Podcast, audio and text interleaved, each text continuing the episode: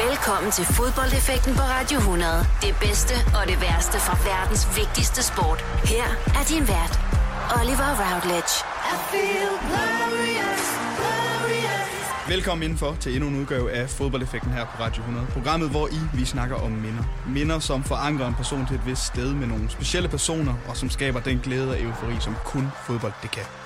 Til at snakke om disse minder skal jeg til hvert, besøg have, til hvert program have besøg af folk, som lever og ånder for fodbold. Og det har jeg igen i denne uge. Velkommen til dig, Clark James. Jo, tak. Du er en af de to stifter af L F C Family punktum d k, hvor du blandt andet står for sociale events, ja. øh, nyhedsformidling gennem artikler og øh, podca- lyd, øh, ugenlig podcast omkring Liverpool. Ja. Hvad er det for en opgave, du har taget på dig der? I er jo frivillige. Ja, det er, det er en stor opgave, der, der bunder i, i, en, i en hel masse frivillige timer og en, en helvedes masse passion. Så, så det er spændende. Det lyder rigtig spændende, mm. og en god, øh, altså en god ting at gøre at få de her fanklubber op. Det er en uofficiel fanklub i Danmark, I har. Ja, altså vi, vi kalder os et fanfællesskab, ja. øh, fordi det ikke kun er for, for folk, der er medlemmer, men det er sådan set for alle øh, Liverpool-fans rundt omkring. Øh, og så er det op til en selv, om man vil gøre brug af de her fordele, der er som medlem. Så, så Danmarks største uofficielle fanfællesskab for Liverpool-fans. Og hvad for, en, hvad for nogle fordele kan man få af at være medlem af jeres fanfællesskab? Jamen, øh, det er alt fra billigere tilmelding til, til rejser til Anfield og øh, til billigere merchandise, øh, Liverpool-trøjer, øh, Liverpool-events på dansk grund, øh, som det vi holdt på Gladsaxe Stadion tilbage i maj måned i forbindelse med Champions League-finalen. Og øh, en masse andet, så får man også adgang til alle vores podcasts og, øh, og, og videospots. Så, øh, så det, er, det er lidt for enhver smag. Hvad fik dig i sin tid til at starte en, en samling af Liverpool-fans i Danmark?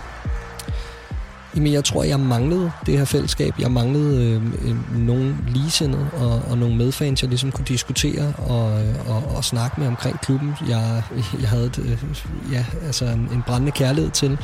Øhm, så, så det var ligesom i mangel af det, at jeg, at, at jeg forsøgte at starte op, og, og at jeg ligesom synes, at der var noget, som jeg godt kunne se. Det ikke kun var mig, der manglede, men, øh, men jeg forsøgte ligesom at binde enderne sammen rundt omkring, og, øh, og det er heldigvis lykkedes i, i en vis grad, og det er, vi, det, det er vi mange, der er glade for i hvert fald. Det er i hvert fald et ordentligt øh, flot projekt, I har fået banket op øh, med mange den tak. her... Øh fanfællesskab, som I har omkring Liverpool med stamsteder rundt omkring i, i hele landet, hvor I samles og ser, ser kampene. Som for mig virker det jo som om, at man skaber det fællesskab, som man godt kan savne, øh, som der er i engelsk fodbold, øh, mm-hmm. og så får det skabt på den danske jord. Var det også intentionen med det? Ja, det, det ved jeg ikke, om, om det kan overføres så direkte, men, men det, det kan du godt have en pointe i. Altså... Øh Jeg tror ikke, at der var så, så mange dybere tanker med det i sin tid, øh, andet end det, jeg lige nævnte før, at, at der ligesom var noget, jeg, jeg manglede og savnede og tænkte, der var, der var behov for. Øh, så, så altså, ja, men, men jo, det har du da helt sikkert på øjne. Om et øjeblik, der går vi i gang med øh, dine minder, som du har taget med. Det er tre minder, og øh, selvom vi er øh, i et Liverpool... Øh sæt i dag, så er det ikke alle tre minder, der er Liverpool. Fodbold har, kan vække mange følelser i folk, og det skal vi også snakke om, i, blandt andet i en kamp, som er mellem Manchester City. Ja. Men inden vi gør det, så skal vi også lige vende, at der i går var lodtrækning til Champions League, hvor Liverpool jo deltager igen i år, fik en flot finaleplads sidste år. Desværre blev det et nederlag til Real Madrid, det behøver vi ikke snakke om, men der er blevet trukket øh, grupper, og det skal vi lige vende om et øjeblik her i Fodboldeffekten. Du lytter til Fodboldeffekten på Radio hundrede med Oliver Routledge. Fodboldeffekten på Radio hundrede i dag med besøg af Clark James, som er en af de to stifter af L F C Family punktum d k i Danmark. Det vil sige, at du er en meget passioneret Liverpool-fan. ja, ja det, og, det slår jeg mig selv på. Og Clark, hvorfor skulle du være Liverpool-fan i sin tid? Jamen, øhm, det, det var ikke rigtig noget, jeg valgte, tror jeg. Det var mere noget, jeg blev grebet af og blev forelsket i. Øhm, Det kom sådan lidt øh, af, jeg fik, jeg fik en fodboldtrøje, øh, eller jeg fik ofte fodboldtrøjer, øh, da, jeg var, da jeg var yngre af, af familie, og øh, i særdeleshed min mor. Og min mors bror, altså min onkel, øh, var Liverpool-fan, og, og havde så sørget for, at jeg fik øh, hjemmebanetrøjen tilbage i to tusind og tre til nul fire sæsonen. Og den synes jeg bare var federe end de andre. Øhm, og og ikke, ikke noget yderligere der, men så begyndte jeg at følge klubben en lille smule, og, og ramte hele opsvinget der til Champions League-succesen øh, øh, i to tusind og fem, og, og blandt andet øh, på en kold vinteraften på Anfield øh, sad jeg hjemme foran flimmeren og, og, og så Liverpool komme tilbage i en fuldstændig vanvittig kamp mod Olympiakos, hvor at Liverpool skulle vinde med to overskydende og bagud et nul med pausen, og Steve, øh, ved pausen, og Steven Gerrard ligesom med, med ti minutter igen brager det her langskud ind øh, lige ud foran feltet, og, og altså, der var jeg simpelthen grebet, og der måtte jeg bare følge resten af, af Liverpools Champions League-eventyr den sæson, og det endte jo i, i, i, i langt mere, end man kunne forvente, ikke? Okay. Øhm, så, øh, så fuldstændig fantastisk, og, øh, og, og på mange måder bare, bare rigtig god timing, at, øh, at, at jeg ligesom blev grebet af, af, af den succes der. Hvad har Liverpool for dig øh, som klub, som andre klubber ikke har? Fællesskab. Ja. Sammenhold. Øhm, en, et ekstra øh, niveau i passion. Øhm, loyalitet. Øhm, der er mange ting, der er mange begreber, jeg kan putte på. Kærlighed. Øh, jeg synes, at øh, jeg synes, at Liverpool, øh, altså det, det taler Øh, sit eget tydelige sprog, at Liverpool efter så mange tørre år, altså vi snakker femogtyve til tredive år, hvor at det virkelig har stået stille, ikke? Det har, der har virkelig været langt mellem snapsene, men, men det er bare stadig nogle af de mest fremtrædende, det er Liverpools fans, det er, og, og selv, selv herhjemme i Danmark, ikke? Hvor man oplever, at, at man kan virkelig mærke opbakningen, og, og i de her små opsving, der har været øh, indimellem, der kan man virkelig mærke øh, den power, der er over Liverpool. Så, øh, så ja. Og nu siger du, at du fik mange fodboldtrøjer som yngre, og så var du, det var heldigt, at det lige var Liverpool-sæsonen som sådan. Det var en god sæson, du ramte den på. Men når du sådan ser tilbage, tror du så, det er tilfældigt, at det er et engelsk hold kontra et spansk hold, et italiensk hold, som du ender med at følge? Er der noget over den engelske liga, som også fanger dig mere end de andre? Jamen, det er der. Liga? Altså intensiteten og, og altså hele spændingsniveauet. Øhm, jeg tror, at øhm, denne her passion går meget godt hånd i hånd med det, jeg forbinder med fodbold, altså underholdning og... Jeg, jeg har også set masser af spansk fodbold, italiensk fodbold, også før jeg begyndte at holde med Liverpool. Men det, det havde bare ikke samme... Øh, altså, det, det fangede simpelthen ikke min interesse øh, at sidde og se en kamp på den måde. Altså, man er klistret til skærmen, når man ser engelsk fodbold, fordi det, det går så meget frem og tilbage, og der, der er simpelthen der er bare power på, ikke? Og det, det, det, det tror jeg simpelthen, at det, der har, det, der har fanget mig, så, så er Liverpool bare kronen på værket i en, i en fantastisk liga. Du taler så mit fodboldhjerte i øjeblikket, ikke, Clark? Det er, det er rigtig dejligt. Liverpool som fodboldby, hvordan, øh, hvordan synes du den er? Jeg havde selv oplevelsen af at være i Liverpool øh, tidligere, øh, det var så i sidste år, øh, mm. for et års tid siden. Desværre for dig måske var det på hos øh, de blå, øh, den blå del af ja. byen, hvor jeg var på Goodison Park. Øh, men vi gik jo turen til øh, Goodison Park, hvor det jo, du skal bare lige over parken, og så er du jo øh, ved Anfield. Hvordan er Liverpool som fodboldby som dig, de gange du har været der? Et hurtigt gæt, de vandt ikke, vel? Nej, de Nej øh, det, gør de jo aldrig. det gør de jo aldrig for fanden. Nej, øh, jamen øh, unik er Liverpool som fodboldby. Det er meget unikt at opleve to så store traditionsrige klubber, som vi også må sige, at Everton er. Altså en, en klub, der har vundet fantastisk mange mesterskaber også i, i, igennem tiden. Har også haft en downperiode, må man sige, men det er meget unikt at opleve, at Øh, de røde og de blå kan øh, leve side om side. Altså, der er jo familier, hvor der er opdelt, at øh, mor er Liverpool-fan, far er Everton-fan, sønnen er det ene, datteren er det andet. Og altså, det, det er jo fantastisk, og, og det er bare ikke noget, man oplever mange steder, fordi samtidig er og var, øh, især i firserne, rivaliseringen helt, øh, helt enestående. Øh, men, men man står bare sammen øh, om, om, om nogle fælles værdier, og ting, der er vigtige om fodbold, blandt andet øh, de her forfærdelige stadionkatastrofer, især Hillsborough-tragedien, øh, hvor at, at Everton øh, har vist u- utrolig meget klasse og, og bakket op om, om, om hele det her, øh, ja altså om familierne og det her efterspil, der ligesom har været efterfølgende, hvor regeringen har kørt Liverpool langt under græstæppet. Øhm, så så, så en, en, en unik fodboldby, øh, som, som besidder rigtig, rigtig mange sunde værdier. Jeg skulle lige til at nævne Hillsborough, fordi at jeg kan huske, at jeg sad og så for en del år siden en kamp imellem Liverpool og Everton, øh, hvor det var års, årsdagen for det, mm. for Hillsborough simpelthen, hvor altså, det kan godt være, at man ikke kan lide hinanden på fodboldbanen, og, og der er snak i krogene, og, og man er rivaler, men der er også bare en respekt for de andre folks øh, tragedier, som, som mm. Hillsborough var, og det må man også bare tage hatten af for, at selvom mm. man er rivaler, og man, de to stadioner ligger en kilometer fra hinanden, eller hvad de gør, så er der bare en, en kærlighed om fodbolden nok til at samle dem på en på et sted. Ja, og altså, det, det burde jo være almindelig sund fornuft, at man bakker op om sådan nogle ting, men fodbold er bare følelser, og, og der er bare så mange følelser, der, der krydser klinger, og, og derfor er der også bare en masse had og en masse øh, irrationelle ting, der bliver sagt og gjort i forbindelse med fodboldkampe og fodboldrivaliseringer. Øh, og det er ofte, altså, det ender ofte i en clinch, øh, og det ender ofte i, at man, man hunder nogle ting, man ikke skal på kryds og tværs. Øh, og, og der synes jeg bare, at Everton og Liverpool har den helt rette balance, øh, og, og det, det, det synes jeg virkelig er fantastisk. Så jeg har stor respekt for Everton, øh, selvom jeg ikke kan fordrage dem. Hvis vi lige skal vende Champions League, som øh, der var lodtrækning i går, Liverpool er kvalificeret, øh, eller er direkte kvalificeret til, til Champions League. De er kommet i gruppe C. Ja. En lidt hård nyser, synes jeg. De blev jo tredje seedet på grund af Benficas øh, sejr over P A O K. Ja. Øh, den hedder Liverpool, så hedder den Paris Saint-Germain, Napoli og Rød Stjerne Beograd. Mm. Hvad, hvad er dine første tanker om den gruppe? Underholdning. Ja. Og fodbold er underholdning, og øh, vi får, øh, altså hvis, hvis man skal tro på de tal, vi ligesom så sidste år, de hold, øh, vi så gå på banen for de her mandskaber, så, altså, så får vi mål.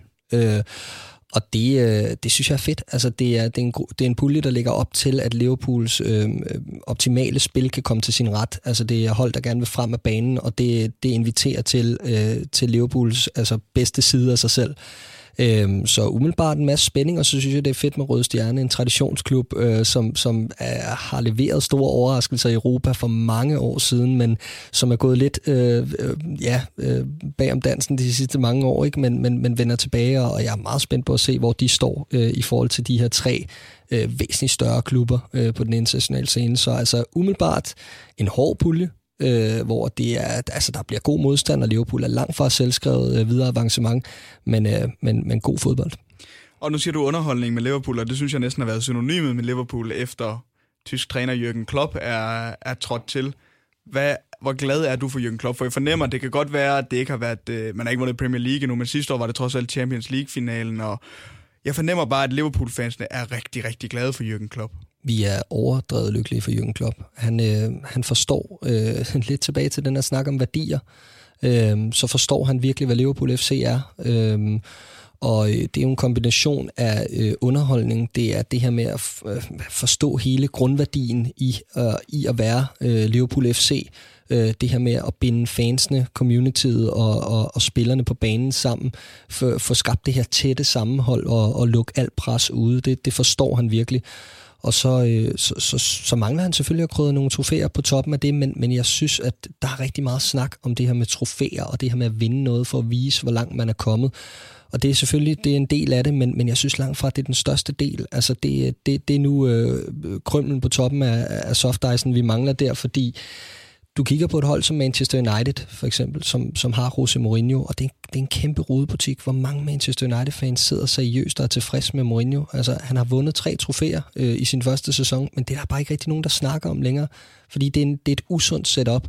Så for mig betyder det bare øh, i, i hvert fald lige så meget, at du har øh, en, en manager, som skaber nogle drømme, noget håb og noget tro på, på tilværelsen og, og, og sætter et smil på vores allesammens ansigter. Og så er han bare en helt, øh, for mig set udefra, en helt anderledes træner end alle andre. Absolut. Vi nævner han hos Mourinho, som jeg synes, for mig er han i gang med det famøse tredje sæsons slip op i øjeblikket med United, og er sur på pressen og skælder ud, og jeg ved ikke hvad. Og der er Jürgen Klopp, der er en helt anden ro, altså, mm-hmm. øh, hvad hedder det, Mourinho kaldte sig selv The Special One på, på sit pressemøde. Nu kan jeg huske, hvad var det Klopp kaldte sig? The Normal One. The Normal One, lige præcis. Altså, der er bare... Han fjerner presset fra spillerne på en eller anden måde, øh, Klopp, synes jeg, ved at mm. ligesom bare være den her, og have en tæt relation til fansene. Absolut. Altså, jeg synes, han er en meget unik karakter, øh, en meget karismatisk, unik karakter i, et, øh, i en kynisk og moderne øh, fodboldverden. Uden tvivl. Om et øjeblik, der, fik, der skal vi altså vende det første minde, som du har med i fodboldeffekten, Clark. Vi fik snakket Liverpool-Everton lidt. Og vi skruer tiden tilbage til to tusind og fjorten, hvor du er på Anfield. Ja. For at se Liverpool spille mod Everton. Det gør vi lige om et øjeblik her i fodboldeffekten på Radio hundrede. Du lytter til fodboldeffekten på Radio hundrede med Oliver Routledge. Clark, vi skal snakke om det første minde, du har taget med. Det ja. er Liverpool imod Everton otteogtyvende januar to tusind og fjorten. Ja. Hvorfor skal vi snakke om den kamp? Fordi øh, det var en længe ventet aften for mig. Det var min øh, debut på, på Anfield. Legendariske Anfield, som man jo havde hørt og set og øh, fornemmet så meget omkring. Øh, og, og endelig var det min tur til at komme afsted. Og hvad er Anfield for et sted? Anfield er et fantastisk monument. Øh, og det er... Øh, jamen det emmer af historie og tradition, og øh, en, jamen, det er så svært at sætte ord på. Altså, det skal man simpelthen opleve. Ja. Øhm, og jeg tror også, at nu har jeg været, der, været så heldig at være der en del gange efterhånden, og det er først gået op for mig, efter at have været der flere gange, hvad det egentlig er. Altså, og, og det var også det indtryk, jeg ligesom blev efterladt med øh, efter denne her øh, første gang. Det var... Det var ikke så, det var ikke så stort. Øhm, åh, det er svært at beskrive. Det skuffede måske en lille smule, da jeg, da jeg Nå, var der. Okay. Men efterfølgende er det så, altså, når jeg tænker tilbage på det, var det virkelig stort. Ikke? Ja. Fordi jeg tror, at alle de indtryk og alt det, man havde hørt og glædet sig til og forventet, det var bare så voldsomt, så, så det kunne simpelthen ikke leve op til det, på trods af, at det, vi, vi tæver Everton fire nul. Altså, man kan ikke bede om mere, men, men der var simpelthen bare, der var urealistiske forventninger til, hvad det her sted, det var for noget. Og så kan jeg godt lide øh, at snakke om stadions, hvor der er mørkt udenfor, og lysene er tændt, og mm. i England, i Liverpool med silende regn. Altså, det, det, det er fodbold for mig. Ja, det, football under the floodlights. Lige ja. Præcis. Hvis vi lige skal tage Liverpool, skal de vinder fire nul den her kamp. Mm-hmm. Gerrard, Sturridge, Sturridge, Suarez scorer. Mm-hmm. Startopstillingen til den her kamp, den hedder Mignolet på mål, Flanagan, Sissoko, Skærtel, Touré, Gerrard, Henderson, Coutinho, Suarez, Sterling og Sturridge. Hvad er det for et Liverpool-hold det her, øh, i den her tid? Jamen, det er, det er en blanding. Uh, jamen, altså, det, det er en meget, meget tynd trup, men med en utrolig skarp offensiv. Altså, en historisk skarp offensiv. Uh, man formåede at binde nogle elementer sammen, som gjorde, at, at Liverpool i det her forår, altså den her kamp var jo nærmest katalysatoren til det her fantastiske forår, hvor Liverpool øh, efter, altså øh, man spiller en enkelt uafgjort efter Everton, og så går man faktisk elleve kampe i træk, hvor man vinder, øh, og er jo tæt på at vinde guldet. Øh, så, så, så man formåede at sammensætte Øh, en, en aldrende Gerrard, øh, som ikke rigtig kunne finde sin, sin rolle på det her hold. Ham formåede man simpelthen at sætte øh, i en position, hvor han kunne sætte den her offensiv op med sit fantastiske pasningsspil, øh, og, og, og dermed finde øh, en, en mega talentfuld Raheem Sterling, der besad enormt meget fart, en øh, verdensstjerne Luis Suarez, og så denne her fantastiske striker Daniel Sturridge. Så man formåede simpelthen at spille på en masse forskellige ting, øh, øh, som, som, som ja, det gik bare op i en højere enhed. Øh, og det gjorde, at Liverpool også endte med at score hundrede mål i den her Premier League-sæson. Ja, det var jo S N S, som de blev kaldt op. Sorry, ja. sorry, Suarez og uh, Sturridge, der bankede mål ind på ja, samlebånd. Altså. Men jeg vil egentlig godt snakke lidt om uh, ham, du også lige har nævnt, Steven Gerrard. Mm-hmm. Uh, han starter med at score til et nul i den her uh, kamp på et fremragende hovedstødsmål. Ja. Kan du huske sådan alle målene, hvem, ja, hvem du var afsted med, og, og hvad det betød det for dig? Det der første, nu er det første gang på Anfield, men oplevede det første mål på Anfield, og mm. den eufori, der kommer. Ja, nå, men det var helt vildt, altså, og, og man kunne heller ikke have drømt om noget bedre, end at det var Steven Gerrard. Altså, jeg havde håbet, at jeg ville nå at se Gerrard øh, bare spille, øh, ja. inden, inden øh, han, han ligesom stoppede, og inden jeg fik min debut på Anfield, og øh, fuldstændig fantastisk, at det er ham, der pander den ind, sådan skulle det bare være. Øh, Et hjørnespark fra venstre side fra Luis Suarez, der lægger den knaldhårdt ind i panden på Gerrard, der, der, der bringer os foran, og han spurter ud mod hjørnet og ned i favnen på en masse tilskuere i, i silende regnvejr, så det var, det var fantastisk. Øhm, og så senere, ja, øh, Daniel Sturridge, der, øh, der laver et, et famøst lob over, øh, over Tim Howard, mener jeg det er, i Everton-målet. Yeah, det er Tim Howard. Øh, og, og står og kigger ud mod gæsternes fans med en, en enorm kølighed og arrogance. øh, så så det var, der, der var ligesom allerede der sat op til, at det skulle være, det skulle være fantastisk. Det var målet til tre nul, så vidt jeg husker, øh, det her lob øh, øh, inden pausen. Og så Suarez med en fantastisk solotur øh, over halvtreds til tres meter i anden halvleg, hvor at, øh, ingen af, af de blås forsvarsspillere kan stoppe ham, øh, og ned mod The Kop øh, afgørende. Ja, The Kop. Altså at score et mål ned mod The Kop, det må være en, en hver Liverpool-fans drengedrøm. Altså, ja, ja, absolut. Et fuldstændig øh, legendarisk øh, stadionafsnit, de har så der. Men den kunne faktisk være blevet endnu mere legendarisk, den oplevelse, og den kamp i det hele taget. Øh, Daniel Sturridge havde faktisk muligheden for at lave et hat-trick øh, på strafspark, øh, men det sparkede han over mål. Sparkede han over mål, ja. ja. Gerrard, han scorede et fremragende hovedstødsmål. Han er nu øh, trykket sig tilbage fra fodbolden. Endte jo sådan lidt, jeg har det nogle gange lidt svært med spillere, der ikke stopper på øh, toppen. Gerrard tager den til M L S og fortsætter sin karriere. Han føler måske ikke, han er færdig som fodboldspiller. Jeg personligt vil bare gerne have, han stoppede, da han var færdig i Liverpool, fordi jeg ikke kan lide at se klubkoryfæer spille i, i andre klubber. Hvordan havde du det, da Gerrard ligesom blev øh, silet ud af Liverpool-systemet. Han spillede ikke ret meget en kamp til sidst, og røg til M L S. Hvad er det for en fornemmelse at sidde med som knusende Liverpool-fan, og at miste Liverpool skal... skal... Jamen, det er, sådan lidt, det er sådan lidt ærgerligt, men jeg synes, det er en kombination af flere ting. Altså, øhm, jeg, jeg synes, jeg savnede fra Gerrard, at han havde noget mere selvindsigt til sidst. Ja. Øhm, Jeg tror, at vi alle sammen godt kunne se allerede her før øh, den her tretten fjorten sæson, hvor han så bliver omskolet til defensiv midtbanespiller. Allerede her begyndte det at blive svært at se, hvor han passede ind. Øh, og det var ikke, fordi han ikke havde kvaliteten, men det var, fordi han simpelthen var nødt til at lægge sit spil om. Øhm, og det gjorde han så, at blev sat ned på den her defensive midtbane. Da det så ikke virker længere sæsonen efter, fordi der ikke er de samme våben offensivt og sigt efter, jamen, så blev det, så blev det en lidt mærkelig omgang. Og, øh, og da, han, da han bliver tilbudt en kontraktforlængelse i efteråret, der bliver det øh, ifølge ham, at han skal spille. Altså, han skal være garanteret ja. At være en, en, en integreret rolle på det her hold, men der kunne jeg godt savne, at han ligesom havde sagt, øh, ved du hvad, jeg kan godt se, at det her, det ikke... Øh, altså, det går ikke særlig godt lige nu. Øh, og han ligesom accepterede, at hans rolle ikke var så integreret, øh, som den havde været tidligere. Han godt kunne acceptere at sidde på bænken noget oftere og så videre. Fordi så tror jeg, at han havde været de, en, en del af den her Klopp-trup det første år. Øh, og det kunne han jo ikke vide på det her tidspunkt. Nej. Det er altid nemt at være bagklog. Men, men så har han i hvert fald forlænget sin Liverpool-karriere. Og det kunne jeg godt have ønsket mig. Øh, det blev sådan lidt enten eller. Øh, og så endte det med, at han sagde, prøv at høre, jeg vil gerne spille. Og så må jeg jo, så må jeg jo prøve et nyt eventyr. Og jeg, jeg fortænker ham på ingen måde i det, men, men det, jo, det var bare en lidt ærgerlig slutning, blandt andet med, en, et, han taber sin sidste hjemmekamp. Crystal øh, Palace. Crystal Palace tre et, øh, og, og sin sidste Premier League-kamp seks et ude til Stoke City. Selvom han scorer, så er det sagt med et ærgerligt aftryk at sætte, ikke? Og, ja. og det, det er der flere, der, der er skyld i, men det er bare en, det er bare en ærgerlig måde at, at, at slutte af på. En, der gjorde det til gengæld, så en spiller, som jeg rigtig, rigtig godt kunne lide, og som jeg også godt tror, du kan lide, en tidligere forsvarsgeneral, Jamie Carragher. Absolut. Han, var, øh, han, han st- valgte jo bare at stoppe efter sin Liverpool, men han var også en Liverpool-dreng, ligesom Gerrard var. Mm. Og det kunne jeg bare godt have ønsket, at Gerrard han gjorde, fordi det gør bare ondt, synes jeg at se. Det, det er jo bare forkert at se Amine eller ikke Alexi, tror jeg. Jeg tror, det er rigtig svært øh, at forestille sig, øh, hvordan det er at være Steven Gerrard. Altså, han har altid fået at vide, at han var kongen. Altså, han var mester Liverpool. Det var ham, det skulle komme fra. Han har båret klubben på sine skuldre i så mange år.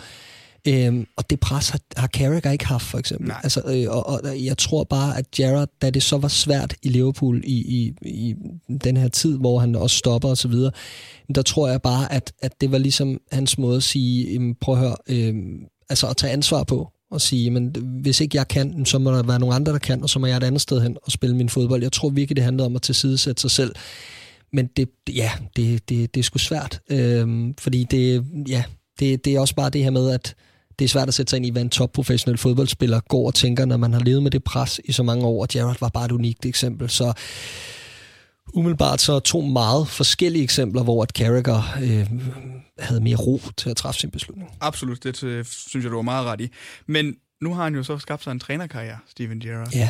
Fra lige før Rangers til UEFA fodbold, øh, europæisk fodbold med dem, mm. fået sig en god start som, som Rangers-træner. Er der en romantiker i dig, der gerne vil se ham være Liverpool-træner? Eller skal han stoppe som den legende, han har været? Og hvis nu... Hvis Kenny Dalglish for eksempel kom jo tilbage igen, mm.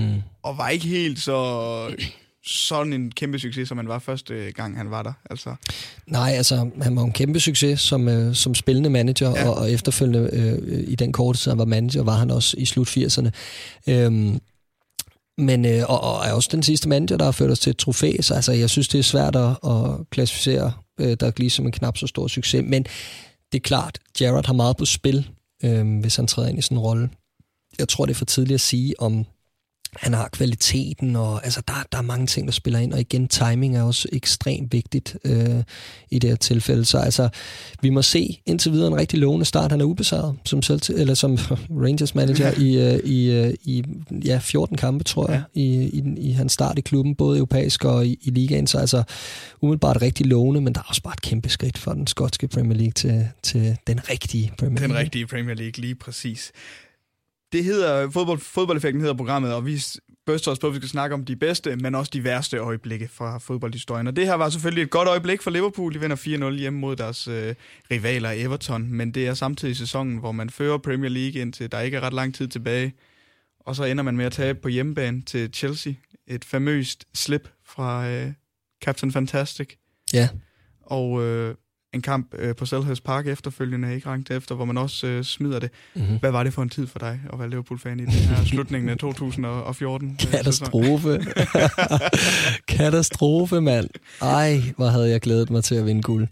Jeg er født i enoghalvfems. Det er ja. Året efter, vi vandt vores sidste ligatitel. Ja. Der er jo en forbandelse for fanden. Nej, øh, vi, vi var rigtig tæt på, øh, og øh, der er rigtig meget snak om, hvor vi tabte den ligatitel, om det var øh, på Anfield mod Chelsea, eller om det var mod Crystal Palace. Og det, altså for mig er den helt klar og tydelig, det var mod Chelsea. Det dræbte moralen, og, og det, det var der, vi mistede vores forspring. Altså, øh, øh, da vi taber til Chelsea... Øh, da vi, før kampen mod Chelsea har vi tingene i vores egne hænder. Ja. Da vi taber til Chelsea øh, med tre runder igen, efter Chelsea-kampen er der to runder igen, der går Manchester City ligesom øh, foran på den måde, at de har et par kampe i hånden, men vinder de dem, så kan de føre den i mål over de sidste to runder.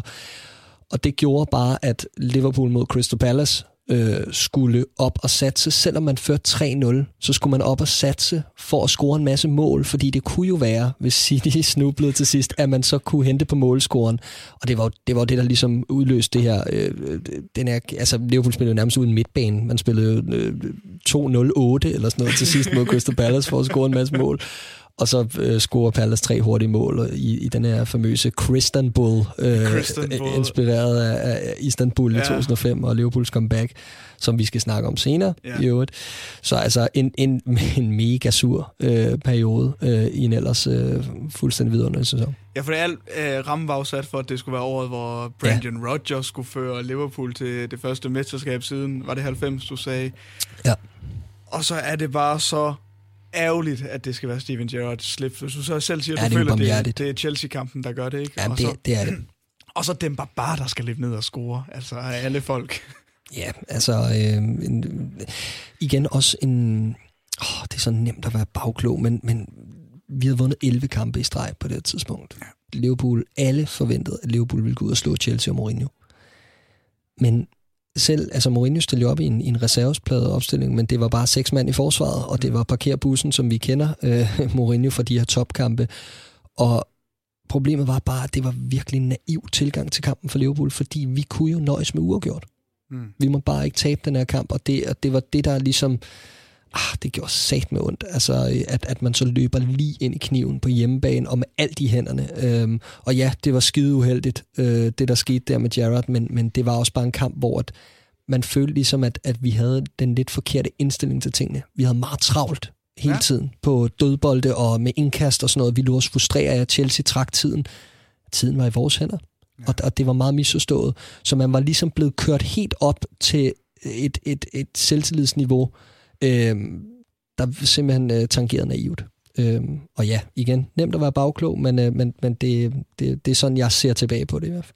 Det var i hvert fald en, en, en ærgerlig situation, for jeg havde godt nok også selv, som, som jeg havde ingen aktier i det her øh, Premier League-sæson. Mit, mit hold var at spille Championship, og det gør de stadigvæk.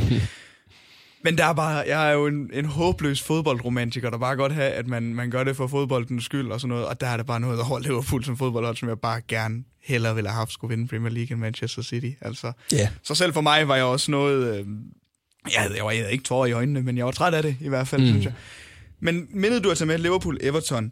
Det er jo et lokalopgør, der er ikke ret langt imellem de to stadions, men er det for dig et større opgør end Liverpool United? Nej, det er det ikke. Hvordan kan det være? At det... Jamen det tror jeg, fordi jeg ikke har den her lokale øh, tilknytning til Liverpool. Jeg tror, at for folk derovre, der vil langt hovedparten øh, pege på Liverpool-Everton. Øh, men det vil være, øh, jeg, vil, jeg vil nærmest sige, påtaget af mig at sidde og sige, at det var større. Fordi der, der er mange årsager til det. Vi har ikke denne her, øh, som Liverpool-fans i Danmark, har vi ikke denne her fornemmelse af, hvordan det er at bo side om side med, med Evertonians og den her banter og sådan nogle ting. Man har heller ikke oplevet Everton, det har jeg ikke, i, i, i klubbens storhedstid. Øhm, men, men når man har oplevet det derovre, og man har været derovre mange gange, som jeg har efterhånden, så, så begynder man også at få det mere ind under huden. Ja. Men, men, men dertil er der bare stadig langt, fordi herhjemme i Danmark, der er det meget mere ligeligt mellem Liverpool og United, og der oplever man en anden rivalisering. Øhm, og og, og det, det, er, det, er mere, det er mindre respektfuldt, og det er mere hadefuldt, øh, og, og, og, og derfor er Liverpool United øh, bare større for mig. Det, det er de to klubber, der ligesom har leveret de mest intense Premier League-opgør i min opvækst, og, og, og, og det, spiller bare, det spiller bare mest ind. Men i hvert fald et super minde fra Liverpools kamp imod øh, Everton den otteogtyvende januar to tusind og fjorten. Og det første minde, du har taget med i fodboldeffekten her på Radio hundrede, Clark. Om et øjeblik, der hopper vi videre til det næste minde, som rent faktisk er et minde, du ikke som sådan har mange aktier i, som du også skriver. Men øh, et minde om ikke andet, som øh, for mig også står tydeligt ud som et af de bedste fodboldminder igennem de seneste år i Premier League. Manchester City mod Q P R vender vi lige om et øjeblik her i fodboldeffekten. Fodboldeffekten på Radio hundrede. Det næste minde, vi skal snakke om, det er ikke øh, om Liverpool overhovedet. Nej. Det handler til gengæld om øh, et hold fra Manchester, dog dem i blå, Manchester City. Ja. Den, øh, i maj to tusind og tolv, der spiller de imod Queen's Park Rangers. Sidste kamp i Premier League sæsonen elleve tolv. Hvorfor skal vi snakke om den her kamp?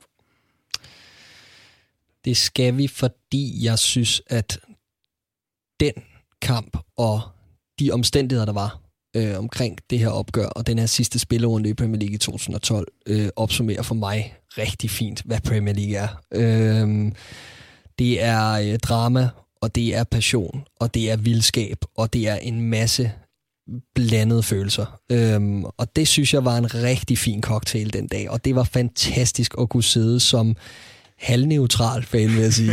Man havde jo en aktie i, at Manchester United jo for helvede aldrig skal vinde det mesterskab, ikke? Øhm, men, men, men samtidig øhm, så, så, så det her Manchester City-hold, som jo er mange er hadet, øh, og, og, og jeg kan heller ikke lide den her moderne oprejsning, de har haft. Øh, øh, men, men alligevel, så, så ser man bare på Øh, en, en lilleput i denne her by Manchester, øh, hvor vi har en fælles fjende, øh, og, og man kan godt følge øh, kærligheden for de her ældre City-fans, dem der ligesom har været der før alle de her penge, før hele den her oprejsning, og den her venten på at kunne løfte det her trofæ, og kunne, altså, den her drøm, øh, som blev realiseret. Øhm, så, så for mig var det mere det her med at kunne sætte mig ind i situationen, og samtidig øh, forestil mig, at det var os øh, som Liverpool-fans, øh, og det var, altså, det var, det var en vidunderlig dag, og jeg kan kun forestille mig, øh, hvor, hvor endnu mere vidunderlig den var som Manchester City-fan. Kan du huske, hvor du så den henne? Jeg sad faktisk derhjemme sammen med min, på daværende tidspunkt, øh, folkeskolekammerat, som var Manchester United-fan. Åh, oh, øhm, hvor fedt. og, og min jubelscene lignede faktisk lidt Sergio Agüeros fra, fra ja. tillægstiden. Det var trøjen af, og det var hele vejen rundt, og øh, ja... Det var, det var sgu kanon. Det her kamp er jo samtidig en, en kamp, der måske der har skabt så mange følelser igennem kroppen.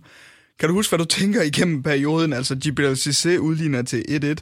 Jamie Mackie scorer til to-et i det seksogtreds minutter. Det betyder, at så er mesterskabet lige pludselig United. Ja, men det er, jo, det er jo det her med, at uh, City skulle vinde inden uh, kampen for at kunne kalde sig engelske mestre for første gang i I don't know how many years. Ja. Uh, det er ikke min klub, men det er rigtig mange år.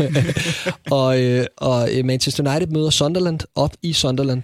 Um, og det, det, der er en tydelig fornemmelse af, at, at altså, City skal bare køre den her over stregen, men der var jo hele den her Ferguson-effekt. Man, ja. man vidste jo, at United aldrig var døde. Altså, og, og det var... Øj, det var forfærdeligt. Øhm, og United kommer tidligt foran mod Sunderland, og det mm. betyder, øh, i og med at den stadig står uafgjort i Manchester City-kampen, at Manchester United faktisk er mestre.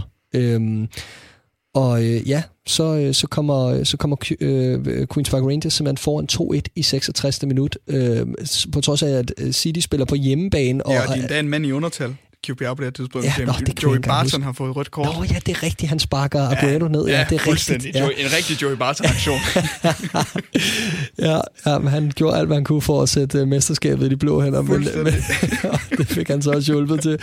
Men, øh, men nej, øh, og, og i, i, da, da uret runder halvfems minutter, der er stillingen jo stadig to-et til, til Q P R, og, og op i, i, altså i billederne op fra Sunderland, mm. der ser man uh, Manchester United-fansene på, på udebaneafsnittet, de er ellevilde. Altså City skal score to gange i tillægstiden, det gør de jo naturligvis ikke, og de fejrer mesterskab derop. Og så får City hjørne, og så scorer Edin Dzeko ja. i ah, enoghalvfems tredive eller ja. sådan noget. Altså helt uh, alt for sent, og de løber op med bolden på midten, og man ved godt, at det, det når de simpelthen ikke det her. Og så alligevel, fordi erobrer bolden, spillede den op på Agüero, der i en position alt for langt ude får bolden, og det er en lidt ærgerlig situation, han får den i. Han spiller den ind på Mario Balotelli, ja, og det skal han folk. jo aldrig gøre jo. Og, og der er panik, og der er, der er simpelthen der er trængsel, og der er alt muligt, og Balotelli får øh, ned på jorden fumlet bolden videre til Agüero, og formår simpelthen i det her øjeblik, ja, apropos timing, at lave sin eneste Premier League-assist nogensinde, da han lægger bolden videre i løb til Agüero, der tager et træk og kanonerer bolden ind bag en sagsløs Q P R-keeper. Manchester City bliver engelske mester, og øh, de billeder, både fra, fra øh, Etihad og, og lige ledes fra Sunderland, da de finder ud af, at, øh, at øh, Manchester United ikke har, har, har vundet det engelske mesterskab, det var, det var simpelthen en glimrende reklame for engelsk fodbold. Men der kan være noget omkring Manchester United, specielt for klubber, der ikke er United-fans, som kan samle folk om at ikke vil have United skal vinde et mesterskab. For jeg kan huske, at jeg ser den her kamp i England på min morfars pop. Mm. Og det er, det er en samling af Middlesbrough-fans, der sidder der simpelthen. Men da Agüero, han banker det der mål ind til tre to, altså der er den største jubel nogensinde over det mesterskab. Det ryger til City og ikke til Manchester United, ja. Fordi åh, oh, hvor var det bare godt, at Alex Ferguson han ikke fik det ja. mesterskab. Ja. Altså, det betød bare rigtig meget for folk, at det lige pludselig... At at det var i Fergie time, at mm. City de stjal mesterskabet fra, fra Manchester, yeah, Manchester United. Men var Q P R på mange måder en god... Altså inden kampen, City skal vinde på hjemmebane imod Q P R. Var det ikke den perfekte modstander for dem, føler du, til at skabe det her mesterskab? Jeg tror, alle forventede, at de ville vinde fire nul. Altså, jeg tror virkelig, alle forventede en, en stille og rolig mesterskabsfest, og ja. bum, bum, bum, og jeg kan faktisk ikke huske, om Q P R var rykket ned i forvejen jo, jeg før jeg kampen. Tror, det tror jeg, ned, ja. det var, så de havde ikke rigtig noget at spille for dem. Det var også farligt ofte. Ja. Øhm, øh, men, men altså, øh, ja, det var... Ja, det endte, det endte med at blive langt tættere, end nogen havde forventet, tror jeg. I den grad, og så Joey Barton, som du selv siger, der skulle en gammel City-dreng, der skulle ende ja. med at få rødt kort imod Ej, City og, og hjælpe dem på en eller anden måde til, til ja. et mesterskab i, i sidste spillerunde. Som Liverpool-mand, og der har været mange gode Liverpool Premier League-kampe, men den her er en af de bedste Premier League-kampe, du sådan husker, fordi det er det for mig. Denne her City-kamp? Ja. ja, det er jo helt scenariet igen, ikke? Altså, det, der, der er mange ting, der fortæller historien om den kamp, øh, og derfor er det jo naturligvis øh, en af de fedeste. Øh, jeg vil også sige, at altså, en af dem, der kunne være husket som en af de fedeste, var vores egen øh, kamp mod Manchester City i øh, to tusind og tretten til fjorten sæsonen. Øh, den trettende april fjorten, hjemme på Anfield, øh, markerer femogtyve-årsdagen for Hillsborough-tragedien. Øh, scenen er sat, Liverpool skal vinde, den er sat op som guldkampen øh, med, med fem runder igen, ikke? Og, og Liverpool kan tage øh, matchbolden ved ligesom at vinde den kamp, kommer foran to nul i første halvleg, øh, City udligner til to to, uge der er drama, og så dukker Coutinho op og, og kanonerer bolden ned i en målhjørne med ja, lille kvarter igen. Øh, det var simpelthen sat til at skulle være historisk, men øh, det blev det ikke rigtigt. Det blev det ikke, og det tager måske lige toppen af det. Ja, det gør det, men, men det, var, det var et kvalificeret bud, hvis Liverpool havde formået at køre den over målstregen. Og hvis jo sådan lige, du siger, at det, der kan være med Liverpool og Manchester City-fans, er, at man har en fælles front imod de røde djævle ja. i United. Men alligevel kampene imod Liverpool, Manchester City, nu nævner du den der kamp, men jeg kan også huske de to Champions League-kampe mm-hmm. sidste år. Der er noget specielt over de her Liverpool City-kampe også. Hvad føler du i forhold til dem? Altså, der er ikke den samme rivalisering som United, men man vil mm. alligevel gerne slå dem, fordi de er en købeklub, som, som Nå, man siger. Ja, det, det, det er en ting, men den anden ting er også, at altså, det, er jo, det er jo et clash på værdier øh, langt hen ad vejen, ikke? Og, og, og det er også et clash på, at... Øh, at, at øh, det er en god, endnu en gang en god reklame for underholdning, øh, Liverpool-Manchester City, øh, i forhold til Liverpool-United-kampen i nyere tid. Det har jo været røvkedeligt. Altså, ja. Det her det er to hold, der gerne vil spille fodbold. Det er to hold, der har ambition. Det er to hold, der gerne vil frem af banen osv. Øhm, og, og så vil jeg sige, at det er virkelig fedt som Liverpool-fan, at på trods af, at City har haft så meget succes i, i, i moderne tid, så har vi bare et virkelig godt tag på, nu banker jeg lige bordet, ja. øh, Manchester City. Og, og, og det er jo ikke kun i Champions League-kampene. De har ikke vundet på Anfield siden to tusind og tre. Og altså, det, det, er, det, det er virkelig... Ja, det er en imponerende statistik. Det er virkelig op og hand til os, og det er long may it continue, altså. Ja, for søren da. Men øh, kampen, som jo så ender med at give City-mesterskabet og ryge ud af hænderne på Manchester United, øh, som har Sir Alex Ferguson som mm. træner på det her tidspunkt. En træner, som jeg, efter han har trukket sig tilbage, øh, har fået mere respekt for. Jeg kan ikke fortælle, jeg kan ikke sige hvorfor, men da han var manager, der... Åh, jeg kunne ikke så godt lide ham, og det var Nej. altid det samme. Men har du det på samme måde med Sir Alex Ferguson? Jamen fuldstændig. Altså enorm respekt for ja. hans øh, arbejde i, i Manchester United. Prøv at se den trup, han efterlader sig. Altså det er jo en ruin, som ender med at blive komfortable engelske mestre. Ja. Altså han formåede bare at skabe, altså jeg vil bestemt ikke sammenligne ham med Jürgen Klopp, øh, men, men han formåede at skabe på samme måde det her med at holde presset ude og skabe et tæt sammenhold og få rigtig meget ud af rigtig lidt.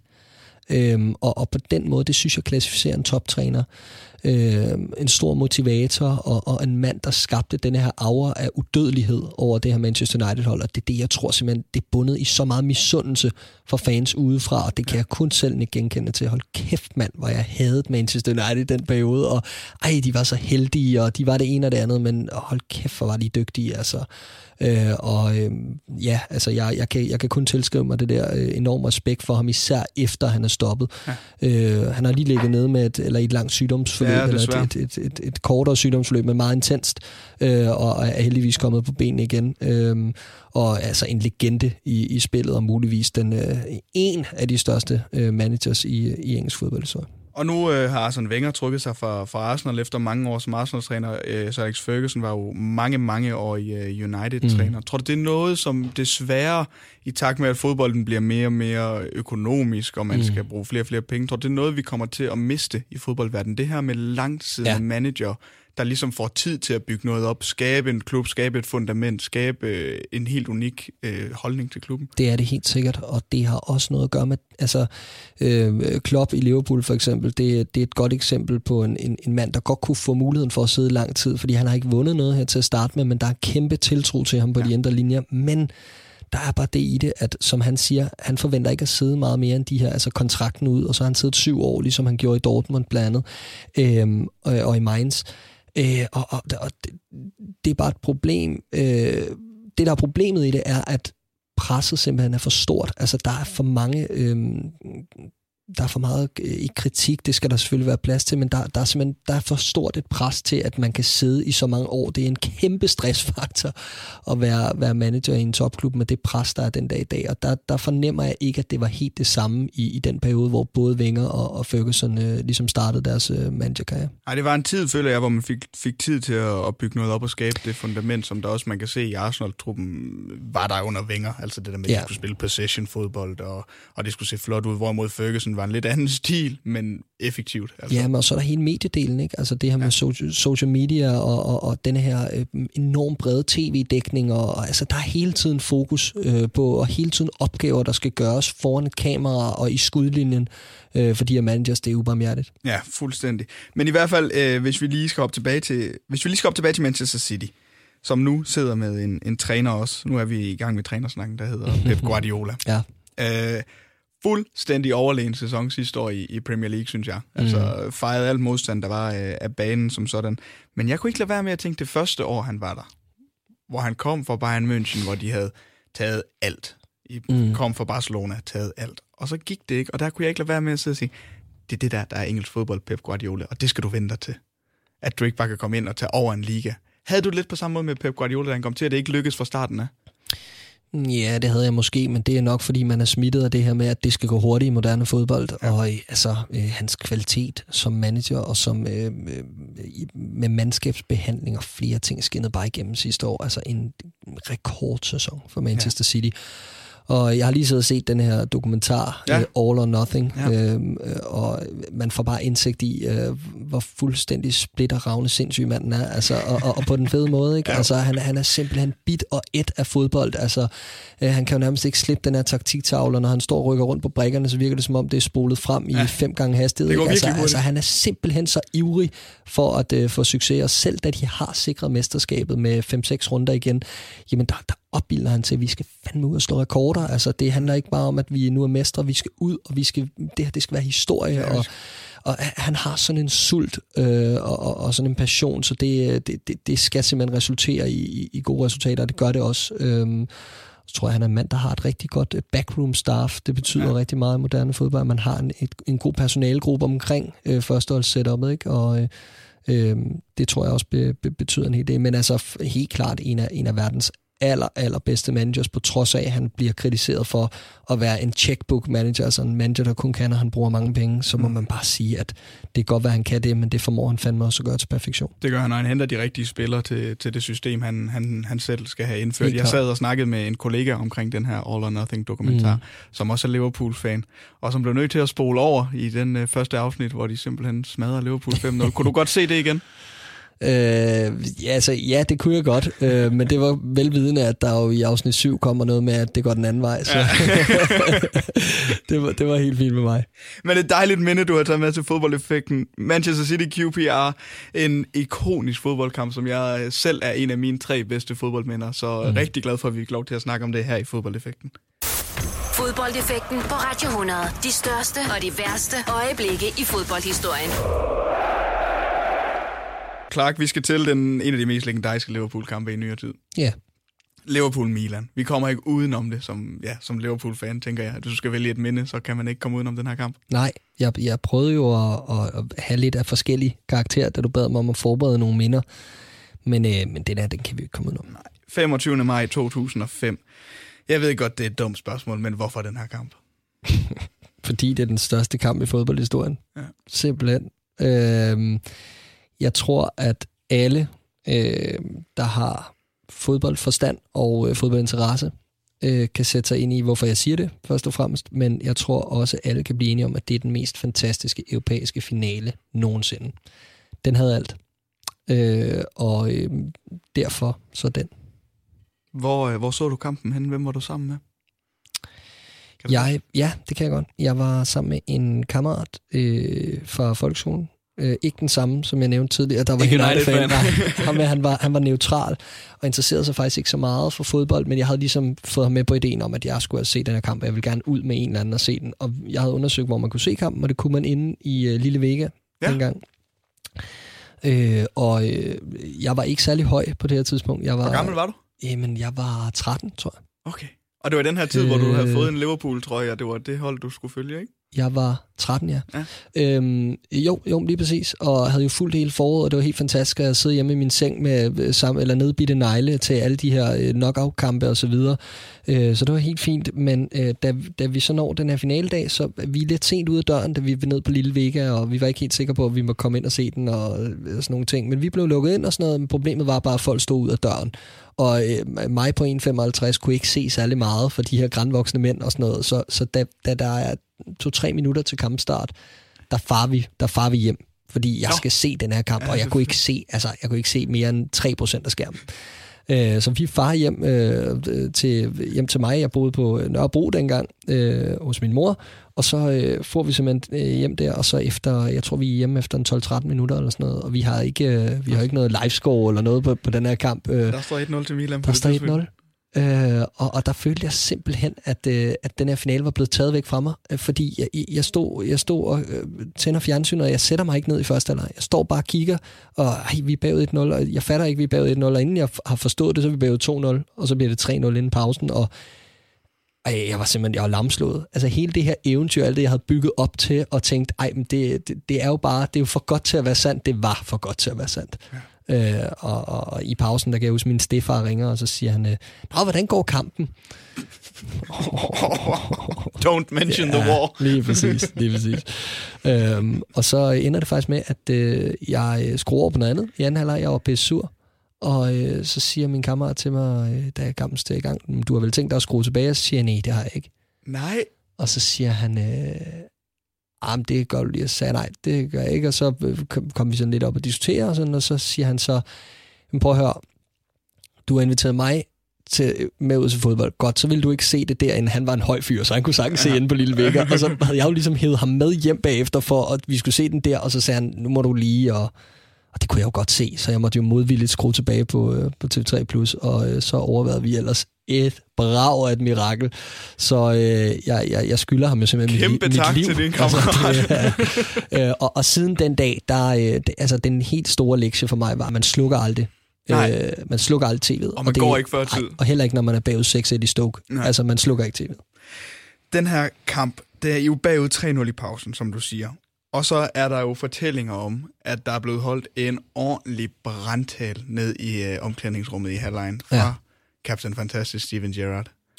Ja, men og, og i, i, i lige så stor grad øh, Rafa Benitez. Der er jo også, øh, der er jo også øh, forlydende om, at, øh, eller ikke forlydende, det er jo det er blevet nævnt efterfølgende, det her med, at man kunne høre fansen synge You'll Never Walk Alone hele vejen ned i omklædningsrummet, og det rungede i hele... Altså, det er jo en legendarisk fortælling, ikke? Og, øh, og jeg ved simpelthen ikke, hvad det er der. Altså, det er jo et sammenfald af så mange tilfældigheder, og altså det, det er simpelthen et mirakel på sådan en plan, så vi skal ikke engang begynde at prøve at forklare det. Nej. Altså det, det, er, det, det er så stort og ubegribeligt, at folk, der ikke oplevede det, de kommer ikke til at forstå det. Altså det, det var verdens bedste fodboldhold på det her tidspunkt, A C Milan. Gigantiske favoritter mod jeg Liverpool i den her finale. Jeg har der startopstilling her, og altså de der på mål, Cafu, Japstam, Nesta, Maldini, Pirlo, Seedorf, Gattuso, Kaká, Crespo, Shevchenko. Og prøv at høre, du kan bare nævne Liverpools venstreback Jimmy Traoré, og så ja. er forklaringen derpå, hvorfor Liverpool ikke skulle vinde den finale. Og øh, altså, jamen, helt, helt, vidunderlig, øh, helt vidunderlig kamp. Og, øh, og, og i første halvleg blev det jo virkelig cementeret, at, at Milan bare havde tre eller fire niveauer på det her Liverpool-hold. Og at ja. Liverpool havde overpræsteret ind til det her punkt i turneringen, havde vundet på, på en betondefensiv, et stærkt fundament, som ligesom altså en sammentømret enhed, ikke? Men, men der var ikke mål i det her hold. Der var ikke, og da, da vi er bag tre nul i pausen, man kan jo ikke se, hvor det skal komme fra. Altså, så skal Gerrard ramme et eller andet urimeligt niveau, men han var bare pakket ind af en helt midtbane, der bare havde et andet niveau. Så, så, så det var den umulige opgave, da de kom ud fra pausen. Hvad betyder det, at det er Gerrard, der scorer det første mål? Tror du, det sætter en anden gejst i holdet? Helt sikkert. Ja. Helt sikkert. Jamen, det var det var også som om at altså du kunne mærke magien. Mm. Altså det er løb koldt ned ad ryggen. Da, altså det, du, jeg ved ikke hvordan jeg skal forklare det, men da han hætter det her meget meget undervurderet hovedstødsmål ind. Ja, hold kæft godt et mål, mand. Ja. Er du sindssyg en teknisk detalje. Ja. Da han pander den her ind, øh, der, der sker der et eller andet. Da han løber ned mod midten med armene, flagrende ned mod, øh, mod øh, Travelling Cup, altså de, de, de medrejste Liverpool-fans, og ligesom opildner til, at det er nu. Øh, men der, der sker der bare noget. Oh, jamen, jeg kan slet ikke... Så prøv at høre, prøv at, jeg er ikke religiøs, vel? Nej. Men der er bare noget mellem himmel og jord her. Altså, da han gør det her, ikke også? Der sker simpelthen bare noget. Jeg kan ikke forklare, hvad det er, men der sker noget. Og de ved det alle sammen. Alle toogtyve mand på banen, inklusive managers, inklusive fans. Ja. Alle ved det. Alle kan mærke det. Og, og, og der starter miraklet. Og så to minutter senere, en altså usandsynlig målscore. Til, mm. til, til tre to for Liverpool. Jamen, man har brug for lidt af hvert jo, ja. I sådan en situation, ikke? Og, og Vladimir Smica, han, han, han fyrer kanonen af fra femogtyve meter. Og, og igen, når du ser den i slow motion, ikke? Altså, det er så tæt på, at Milan Bartos rammer den på vejen, så den ikke rigtig går ind, og der kan ske en masse ting. Men den går bare ind, og den går ind det eneste sted, hvor den kan gå ind, ikke? Så, så, så der... Der får vi op og hente. Da, da reduceringen kommer to minutter senere øh, til tre to, der, ja. der er vi, vi på rette kurs. Og så går der igen fire minutter, så får I et straffespark. Et tvivlsomt lidt af slags. Ja, et tvivlsomt det, det, det bliver dømt. Jeg vil sgu mene, den er god nok. Ja. Altså. Det vil du med. Jeg vil sige, at Gerrard bruger alle de midler, han, han ligesom øh, har i, i værktøjskassen ja. derpå, og, eller alle værktøjerne øh, på at, øh, at få fremtunget det straffespark. Det lykkes så. Øh, og det brænder vi jo faktisk. Ja, Xabi Alonso sparker. Han ligner jo simpelthen det mest nervøse menneske, jeg nogensinde har set, øh, da han træder op til pletten her. Øh, en meget ung Xabi Alonso. Man kan ikke kende ham, når man sidder og kigger, kigger videomateriale nu. Men, øh, og han brænder på Dida, men, men følger... Altså, jeg har aldrig set ham løbe så hurtigt fem meter, som da han brænder, eller ti meter må det jo så være, ja. da, han, øh, da han brænder den her. Øh, han, han er simpelthen... Jeg, jeg ved ikke, øh, hvad der skete, men der kom, der kom altså power i de ben der, og så, øh, så følger han op og sparker den i nettaget, ja. og så var comebacket altså en realitet. Men inden I kommer så langt som finalen, og altså tre tre ender i straffesparkskonkurrence, ja, vi kan sige det, øh, sjældent øh, brændt straffespark for Andrea Pirlo. Ja. Og øh, så er det altså, John Arne Riise brænder også ja. øh, for Liverpool. Jon Dahl Thomasson scorer ja, for, for A C Milan, ikke? Det, det gør Kakashev øh, og øh, øh, Shevchenko. Men er ikke ham, der brænder det han afgørende? Brænder han brænder det afgørende, ja. ja. Øhm, Jibril Cissé og Smitsa igen, og så Hammer. Serginho brænder også for, Serginho brænder, for ja. A C Milan. Men i hvert fald, så vinder, I vinder det her, og det er jo fuldstændig legendarisk. Der er, altså, jeg har set flere interviews med, med Gerrard, hvor han siger, han sover med trofæet ja. men, øh, om aftenen. Men inden I kommer så langt, så er der altså også en semifinal på Anfield. Ja. Der var også en på Stamford Bridge, en noget kedelig fodboldkamp, der, ja. der ender nul nul. Mhm. Og så der bliver jo faktisk ikke i, i altså i, i et hundrede og firs minutter bliver der ikke scoret et mål i de her to kampe. Nej, det har du ret i. Fordi bolden er ikke over stregen. Det, det, det, det kan jo igen diskuteres, men det er der jo nogen, der mener den ikke er, og nej, det er den ikke. Nej. Men det er jo fuldstændig... Ja, vi vendte i, i sidste uge sammen med Ekstrabladets Gisle Thorsen, der også siger, at det er den... Altså en af de mest, øh, det er den bedste nul nul kamp, der er blevet vundet nogensinde, siger han. Jamen prøv at høre, det famøse ghost goal, ja. altså da, da Garcia sparker den her bold ind, som ikke går ind. Altså det er, det er et vidunderligt øjeblik, men okay, det, det bliver også gjort til en, en uretfærdig ting, øh, men det er det jo ikke rigtigt, fordi øh, før, før den sekvens, der afslutter Gerrard, tror jeg det er, mm. hvor den bliver rettet af Peter Cech, men han nedlægger Gerrard som sidste mand ja. øh, i, i den her situation, og det er rødt kort efter fem minutter, ifølge de gamle fodboldregler, øh, i hvert fald, og øh, rødt kort og straffe. Øhm, og, og det havde jo så betydet, at Liverpool havde haft et straffespark og spillet med en mand i overtal i femogfirs minutter på hjemmebane mod Chelsea med en et nul føring i bagagen, formentlig. Øh, og med Chelsea, der må skifte en reservekeeper ind. Altså det... Øh, Jeg, jeg, tror, at, jeg tror godt, vi kan blive enige om, at det var en fair nok løsning, okay. at, øh, at øh, den går ind, selvom den ikke gjorde det. Men inden kampen, fordi vi skal tage Liverpools sæson generelt, altså inden den her øh, semifinale mod Chelsea, der er de treogtredive point bag ved Chelsea, som er blevet kåret som mester på det her tidspunkt, Mourinhos ja. første sæson. Så det er jo ikke, fordi I er med i, i Premier League den her sæson. Nej, nej, nej. Rafa Benitez, som træner derude, øh, for at bare sætte det her Liverpool-hold op til en, et europæisk eventyr fuldstændig. Ja, fordi man kan sige, op til, altså hvis man kigger på de indbyrdes opgør mod Chelsea i den her sæson, så har man blandt andet øh, tidligere på sæsonen tabt fire et til Chelsea på hjemmebane. Øh, altså Liverpool taber sjældent stort ja. på hjemmebane, og taber altså fire et i Premier League til det her Chelsea-hold, som var øh, uovervindeligt i Premier League-sammenhængen nærmest. Øh, og, øh, og de lukker kun femten mål ind over en hel Premier League-sæson i, i, i, i, i det år der, og taber en enkelt kamp, og i øvrigt havde man spillet finale mod dem i Liga-koppen øh, tidligere på året, hvor, at man, øh, hvor at, øh, Liverpool taber tre to, så Chelsea havde ligesom de her, altså havde denne her edge i forhold til, til Liverpool, men, men, men der, der, der var bare et eller andet, der gjorde, at vi skulle, vi skulle videre derfra. Og inden Chelsea-kampen, ja. Øh, der er der altså også et moment med Steven Gerrard igen. Altså man kan nævne ham, og man kan nævne ham med Liverpool. Men det mål, han scorer imod Olympiakos, ja. selvudnævnt også, siger han, et af de bedste mål, han har scoret i sin karriere. Ja, en fantastisk teknik, han, han ja. udviser der. Fuldstændig. Øh, og, og igen, hvor I kommer fra, fra, fra at være bagud imod Olympiakos. Ja. Altså det er... Det er det, i vores D N A, det, det er i jeres D N A, simpelthen. D N A. Og de her European Nights at Anfield. Ja. Har du selv oplevet en endnu? Ja, det har jeg. Øh, den før omtalte Manchester City-kamp. Ja. Okay, der var du der simpelthen. Ja, det var jeg. Da, wow. vi, da vi vinder tre nul. Det var sgu... Øh, det var fantastisk. Og det er noget specielt, det her øh, altså europæiske aftener på Anfield. Det er det. Den, den første, jeg havde, var faktisk mod øh, Villarreal i semifinalen i Europa League. Og selvom det var Europa League, så var det virkelig... Altså, taget løftede sig. Liverpool bagud igen. Efter øh, første opgør et nul. Hmm. Øh, har mulighed for at sikre en finale i Basel. Og, og man kunne bare mærke energien, man kunne mærke, altså det, det, det var tolv grader eller sådan noget om aftenen, vi stod alle sammen i t-shirt, og vi kampsvedte, fordi der bare var sådan en, en, en ubeskrivelig energi over det her sted, altså stedet det kogte, og, og der var elektricitet, og, og det er det her Anfield kan, og det ser man muligvis ikke, hvis man er over at se her i moderne tider, hvis man er over at se Liverpool Crystal Palace, eller øh, andre lørdagskampe, Liverpool West Ham, eller whatever. Altså, der, der er en anden afmåltid over det, men European Nights at Anfield, altså, det er, det er virkelig, det er, en, det er ikke bare en legende, det er realitet, og det skal man til at opleve. Det skal man i hvert fald. Det vil jeg ønske, at jeg på et tidspunkt kan opleve, også bare som, som fodboldfan simpelthen, fordi det er noget, der bare bliver snakket om, og når, når du selv kan bekræfte, det ikke er en, en myte, men rent faktisk, der er noget over det, så, øh, så bliver man øh, nødt til det.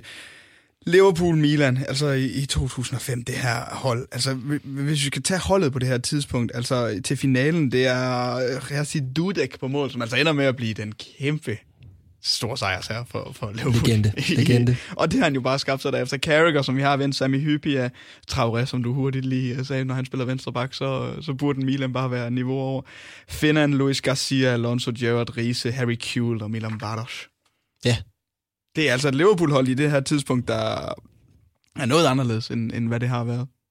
ja, ja. Altså det er, jo, det er jo igen en blandet pose bolcher, ikke? Af, af verdensklassespillere og championship-spillere. Altså det, det, er, det er jo lidt af hvert, ikke?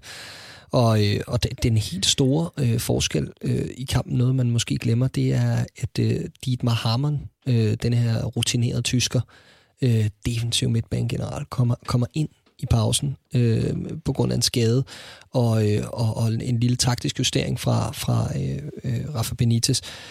Og han vender jo faktisk kampen på hovedet for, for Liverpool. Det, det gør, vi tipper balancen på midtbanen, hvor Milan jo ellers var længder foran. Ja. Men, men det gjorde, at man ligesom kunne, kunne sætte en prop i og, og stoppe en, en Kaká, i hvert fald i, i, i lidt længere perioder end i første halvleg, fordi det, det udover de seks minutter, hvor Liverpool scorer tre mål i anden halvleg, så er det jo Milan, der sidder på det hele. Mm. Men det, jeg bare vil nævne med Hamann, det er, at øh, han, han får jo en alvorlig fodskade øh, undervejs i kampen. øh, og, og, og er faktisk ude i flere måneder efterfølgende. Øh, og så vidt jeg husker, så brækker han faktisk foden. Men spiller videre. Men spiller videre og scorer wow. i straffesparkskonkurrencen. Ja. Og hvis du ser det mål, han laver i straffesparkskonkurrencen, altså han ligner, jo, øh, han ligner jo noget, der er løgn. Altså han halter jo op til pletten og ligner en, der lige har været i krig og vendt hjem. Altså det er det fantastiske billeder. Og så samtidig en af de bedste midtbanekonstellationer, jeg husker, som, som Liverpool og fodboldtilhænger. Altså nu, ja, Liverpool-ting her måske meget nok sagt, men Gerrard og Alonso. Ja, en vidunderlig blanding af, af mange af de rigtige kvaliteter.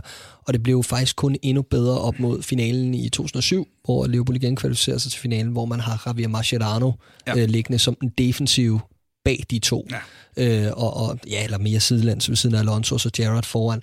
Men, øh, men der havde du den helt rette kombination af temperament, elegance og drive. Altså det var, det var, det var helt perfekt. Men i hvert fald det største minde, for, som jeg, ja, det vil jeg godt kalde det for, som, og vil du også det som Liverpool-fan? Ja, absolut. Altså, det, absolut. Det, det kan det, vi sgu ikke komme udenom. Det kommer vi ikke udenom. Et, deres første øh, europæiske finale i tyve år på det her tidspunkt, mm. at de, og så går de hen og vinder på fantastisk vis, og rent Liverpool-European vis. Altså, at, skulle man, at man skal være bagud, før man virkelig bliver tændt øh, tre nul imod Milan til at, at vente. Ja. Det er fuldstændig fantastisk. Og med det, så er vi færdige med denne uges udgave af Fodboldeffekten. Tusind tak for dit besøg, Clark. Jamen, øh, tak fordi jeg måtte komme. Du er en de to stifter af L F C Family punktum d k. Hvis man har lyst, så kan man stadig gå ind, og man kan vel blive medlem? Det kan man sagtens. Det kan man sagtens. Det vil jeg opfordre til, hvis du er dansk Liverpool-fan, og der er en masse fordel for at komme med i, i den lille kreds af Liverpool-fans, som ja. ikke er en lille kreds, trods alt. Men en, en, Ej, vi er, vi er ved at vokse større og større. Det var en dejlig oplevelse at have dig med, at vi snakker om fodbold, men det er tydeligt, du elsker fodbold, og specielt Liverpool.